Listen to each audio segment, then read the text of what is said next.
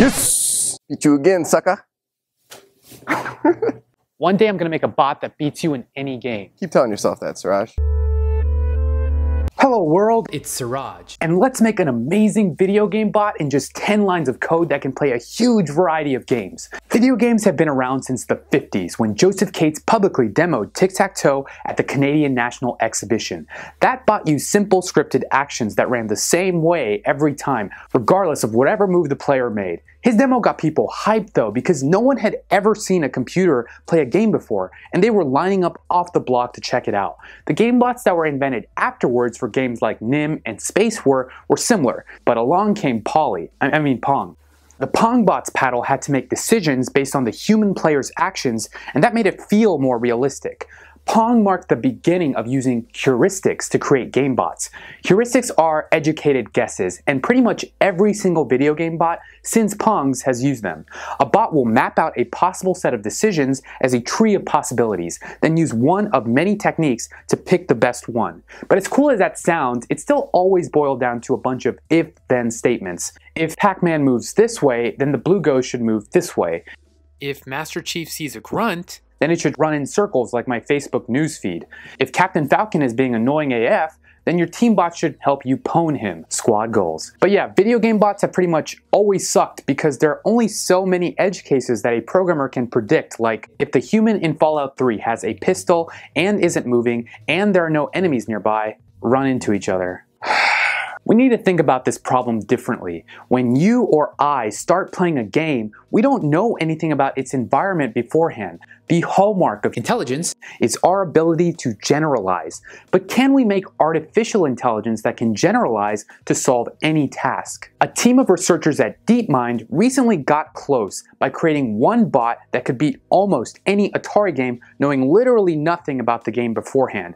No game-specific hard-coded rules at all. It was just fed the raw pixels of the game and its controls. Using those two things, it learned how to beat almost any Atari game it was given. It did this using a technology technology called deep learning. If you take a deep neural network and feed it lots of data and compute, it can learn to do a whole lot of incredible things. The field of deep learning right now is where physics was in the early 1900s. The state of the art in a huge number of subfields like vision and speech is being broken almost every other day. It's a very exciting time right now. The Marie Curies and Albert Einsteins of computer science are all alive right now, and newcomers are coming in every day. DeepMind is awesome, and they keep a good chunk of their code private since Google uses it to outperform its competitors. But then Elon Musk came along and was all like, I think it's important if we have this incredible power of AI that it not be concentrated in the hands of a few. And so he co-founded a nonprofit called OpenAI, whose goal is to democratize AI so anyone can use it. And just today they released something called Universe.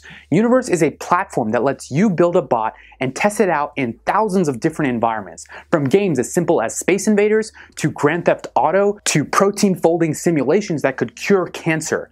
You can create a bot, and the better you make it, the more games it'll learn to become amazing at. You can compete with other bot developers to see whose bot beats the most games, and Universe has other environments too for web interface tasks like managing emails and booking flights.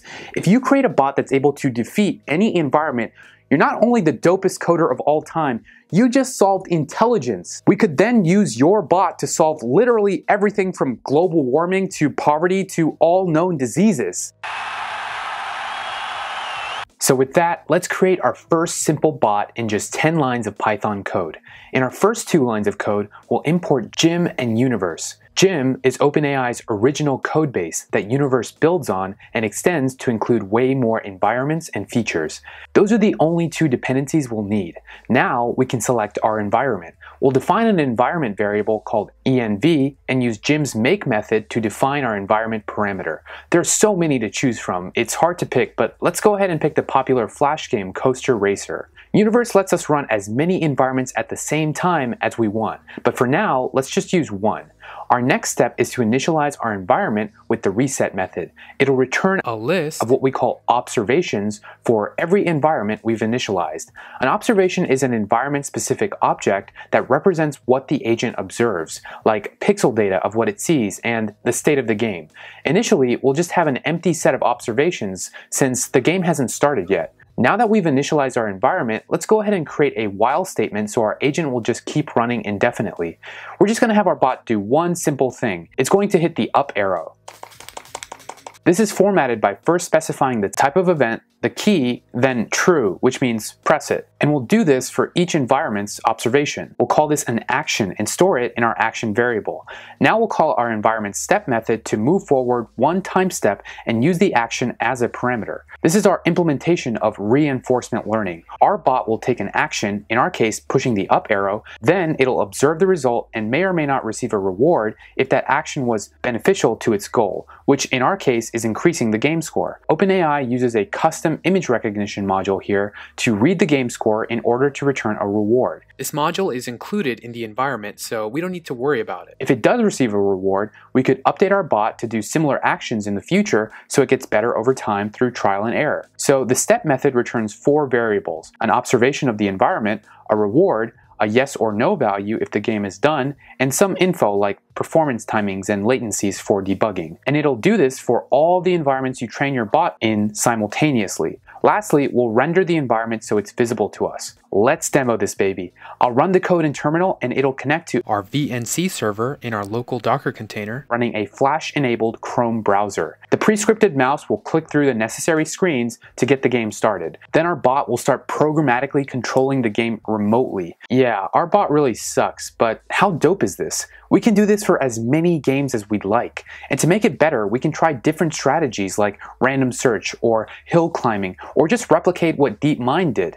They fed the observations that their bot received into a neural network that updated its connections to get better if it received a reward. OpenAI already has a starter bot that uses deep reinforcement learning via TensorFlow that I'll put a link to in the description. And so to break it down, OpenAI's universe is a platform that lets you train and test bots for thousands of games and other environments. Reinforcement learning is the process of using trial and error, similar to how we learn to improve a bot. And if you create one bot that can succeed in any environment it's given, you just solved intelligence. The coding challenge for this video is to create a bot for just Coaster Racer that is better than this video's demo code. Post your GitHub link in the comments and I'll give a shout out to the winner in my video one week from today. And I'll do a one-on-one Google Hangout with them just to say hi and talk about whatever. For now, I've got to make a laundry folding robot, so thanks for watching.